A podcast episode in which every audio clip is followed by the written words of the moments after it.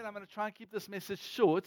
And it's quite amazing to me that even as this service has moved along and as the words have come, there's been a great emphasis on the greatness of God. Well, would it, wouldn't you believe it that um, the title of my service is The Greatness of God? And I'm reading from Psalm 111 where it says, Praise the Lord, I will give thanks to the Lord with my whole heart in the company of the upright in the congregation. Great are the works of the Lord, studied by all who delight in them. Full of splendor and majesty is his work, and his righteousness endures forever. He has caused his wondrous works to be remembered. The Lord is gracious and merciful. He provides food for those who fear him. He remembers his covenant forever. He has shown his people the power of his works in giving them the inheritance of the nations. The works of his hands are faithful and just. All his precepts are trustworthy. They are established forever and ever to be performed with faithfulness and uprightness. He sent redemption to his people. He has commanded his covenant forever. Holy and awesome is his name. The fear of the Lord is the beginning of wisdom. All those who practice it have a good understanding. His praise endures forever. Thank you, Lord, for your word this morning to us. I pray, Lord God, that, uh, yeah, Lord, let this sit in our hearts. Let us be reminded again of the greatness of who you are. And Lord, we pray that that's not just going to puff our brains up with more knowledge of who you are, but it's actually going to produce uh, life and it's going to produce uh, a sincerity in our faith towards you and how we live our lives. Amen. Amen. Amen. So, this passage of Scripture talks about the nature of God, tells us about how great God is. And then it tells us about, well, if you go on to 112, so 111 talks about the greatness of God, 112 talks about what the life looks like in light of the greatness of God. And I'd encourage you to read 112 when you have a spare moment. Um, they're very similar in length, and the layout is very similar. But as I said, 111 talks about who God is, 112 describes a life in the light of God's greatness for this hopefully short sermon as uh, much as I can. And please bear with me. So I'm on painkillers. And if I truncate, if I skip stuff, I might get a little bit tongue tied and twisted. Is that okay? You're just going to give me grace this morning. All right.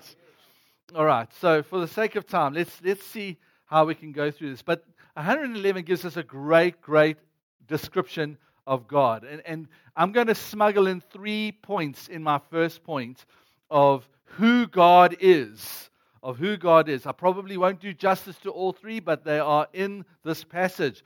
Straight away throughout the psalm, we see the affirmation from the psalmist that God is powerful. We see the power of God, right? He is a creator God, and mighty are his works. And, and, and if you really were to ponder them and consider them, uh, it, would, it would galvanize your heart, change your heart. In, in fact, often throughout, um, you know, the thought with regards to Christianity is, is that Christianity is often against science. You know, science and Christianity operate against each other. That's often the prevailing thought in the world. However, within the hearts of many of the great scientists, certainly in the last uh, three, four hundred years, the, their main aim in the uh, application of science has been to ponder the great works of God. So much so that in the Cavendish Laboratory in Cambridge, known as the Science Building, Psalm 111, verse 2 is inscribed above the door. Great are the works of the Lord, studied by all who delight in them. Well, that's in the Science Building in Cambridge. Isaac Newton said that this most beautiful system, the sun, planets, and, com- and comets, could only proceed from the counsel and dominion of an intelligent and powerful being. That's Isaac Newton. I found it fascinating. Recently, um, secular people are saying that there is a rapid decline in the new atheistic movement. Did you know that? So, off the back of 9 11, the, the new atheists rose up, your Sam Harris's and your Richard Dawkins, and there was this big movement towards an affirmation of atheism. But over the last few years, it has declined incredibly because it offers no meaning and no purpose for life. It's a dead end system. In fact, Stephen Meyer, who I mentioned a few weeks ago, who is an astrophysicist, has eh, just released a book called The Return of the God Hypothesis, where he's looking at the genome, he's looking at the smallest cells. I don't even know if I'm using the right language, but he's saying that the code within these cells, the code within the fabric of, of, um, of the world, he says, it points to an intelligent designer. So there's this rise, there's this decline in new atheism, and this rise in what is called intelligent design. And Isaac Newton said it hundreds of years ago this most beautiful system, the sun, planets, comets, could only proceed from the counsel and dominion of an intelligent, powerful being. In this passage in the Psalms, I want you to see the power of God. The power of God. Sometimes when you step outside and you kind of you think about your life and you think about even the faculties of your body, as I've done recently with regards to my kidney, you know, I realize like this this I cannot believe that this is just an accident that once I uh, sort of emanated from some kind of primordial slime, but that God has made us. God has made the dirt on which we walk. God has given us brains to use. And why? Because God is a powerful God. The other day I was with some friends down in East London, some pastor friends, and we were looking out over the ocean. And I just thought, there's no accidental collocation of atoms that could have produced this expanse of ocean and all the sea life that is in it. And I really do believe that the greater the telescope or the more precise the microscope, the greater God we will see. Not the, not the opposite. I mean, think about abortion. Abortion is probably the most uh, atrocious human invention. It's a travesty. And I was encouraged a few years ago to hear a preacher speak about the fact that science is going to help us win the battle on abortion. And the reason he said that is because the greater the microscope, the more we can see the conception of a human being, the more we're going to realize that it's abhorrent to kill it.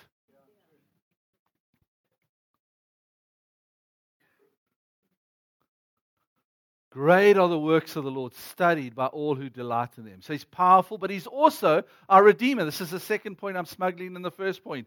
The psalmist shows that he is our great Redeemer, shows us the redemption. He has caused his wondrous works to be remembered. The Lord is gracious and merciful. The wondrous works that the psalmist is referring to is both the redemption uh, that God provided for the people of Israel out of Egypt, but in verse 9 it says, He sent redemption to His people. He has commanded His covenant forever. Holy and awesome is His name. Not only did God free the children of Israel from slavery, He gave them food to eat. He parted the Red Sea. He brought them into the promised land. There's redemption in the past, but there's redemption in the future as well. In the Gospel of Luke, we see the fulfillment of this, where we read, Blessed be the Lord God of Israel, for He has visited and redeemed His people. You know, uh, when it comes to this idea of redemption, why do we need redemption? Well, I believe that everybody has this internal um, awareness, call it conscience, of morality. We all objectively understand that it is wrong to do certain things and right to do other things. And obviously, sociologists and atheists would like to propose that those are just social constructs. How can we work together as a community? Well, let's not kill each other. Okay, that's a good start, you know. You know, how, how can we work together as a community? Well, let's not. No. No, we didn't need to make that stuff up. It's embedded in our DNA, it's embedded in who we are. It's an objective truth. And so, people outside of Christ, if you, if you don't know the redeeming work of Jesus, you have this internal thing of saying, well, how are my good deeds doing against my bad deeds? You know, how are they weighing up? How am I managing with that?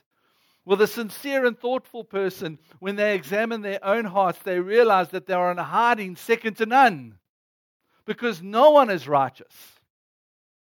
Uh, About my aunt, she's written, not one. No, no one is righteous. Well, my uncle's very kind. Not one. Not one. No one's righteous. And even if the person who, who rejects the morality of God and st- tries to stand on their own standard of morality. And let's say they have their own kind of tape recorder tapped to their, their heart and they walk around. The reality is their life eventually is going to record the fact that they themselves can't even live up to their own moral standards,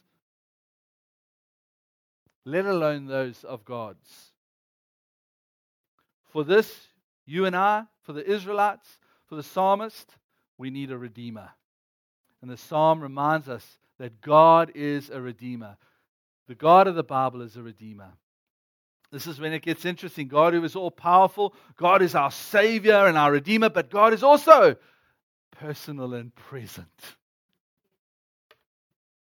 Personal and present. Oh Lord, by the, Holy, the power of your Holy Spirit right now, would you drop in our hearts right now just how personal you are, just how present you are right here, right now. You know Luke's heart. You know Tyron's heart. You know Aneli's heart. You're close. You're close to us. You know Jenna's heart. You know each and every one of us personally. Your presence is here. I mean, think about that. God is all powerful, He's our Redeemer. But He's also deeply involved. He's planning and executing. When we think back to the Exodus, which has been referred to in the psalm, we see that God saves Moses when he was a baby, preserves his life, prepares him for leadership, calls him to lead, tells him exactly what to do every step of the way. He even sends plagues and he hardens Pharaoh's hearts in my walk with God, I've seen God be personally present in my life so many times. Forgive me if I repeat the story. We were in Slovakia one year. We were driving on a three lane highway out of a town in Slovakia. We were on tour, and it was my job. Have I told you this? I think I have. It was my job to put the trailer on the van, and I didn't do it properly. And, and in between. So there's three lanes here, three lanes here, and a tram in the middle. And as we come around the corner, the trailer overtakes us. And it hops onto the tram line, into the oncoming traffic. And up ahead of us is this concrete embankment with bollards. And above it is a parking lot. That trailer hops the curb, goes through the bollards, up into the parking lot, and turns into a parking bay.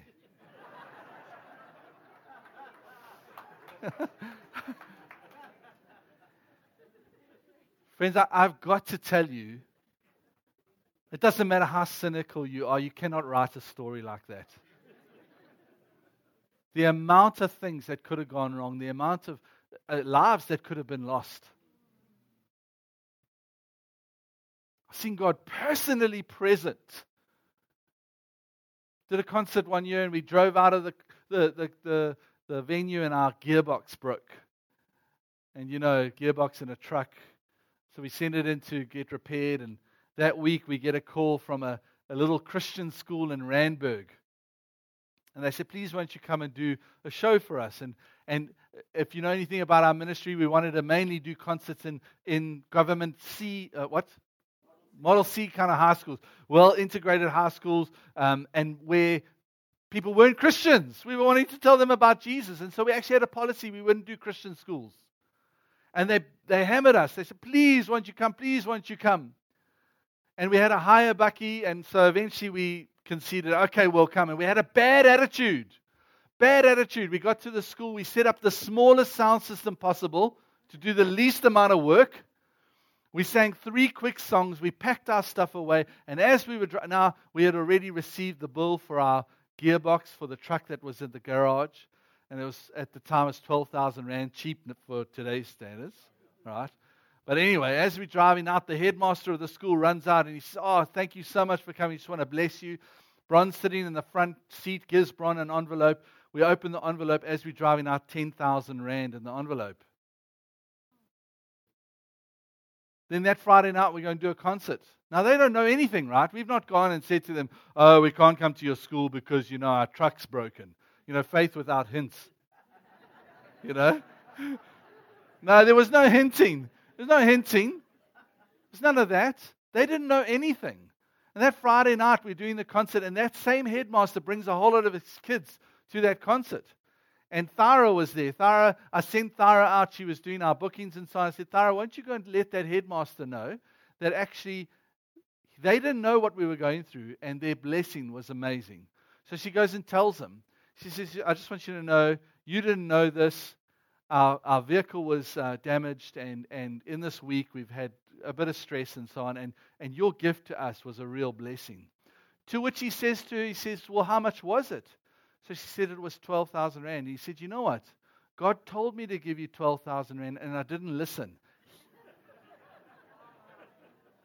right there and then he said, Here's the other two. Friends, you can't write that. God is personal and present. Now, forgive me for that example because that example tends to be about money. And I really don't want to make this about money. Please don't go away going like, hey, my bank account's a bit low. You know, God be personal and present. No, God is personal and present in every part of your life. Every part of your life. Safety, provision,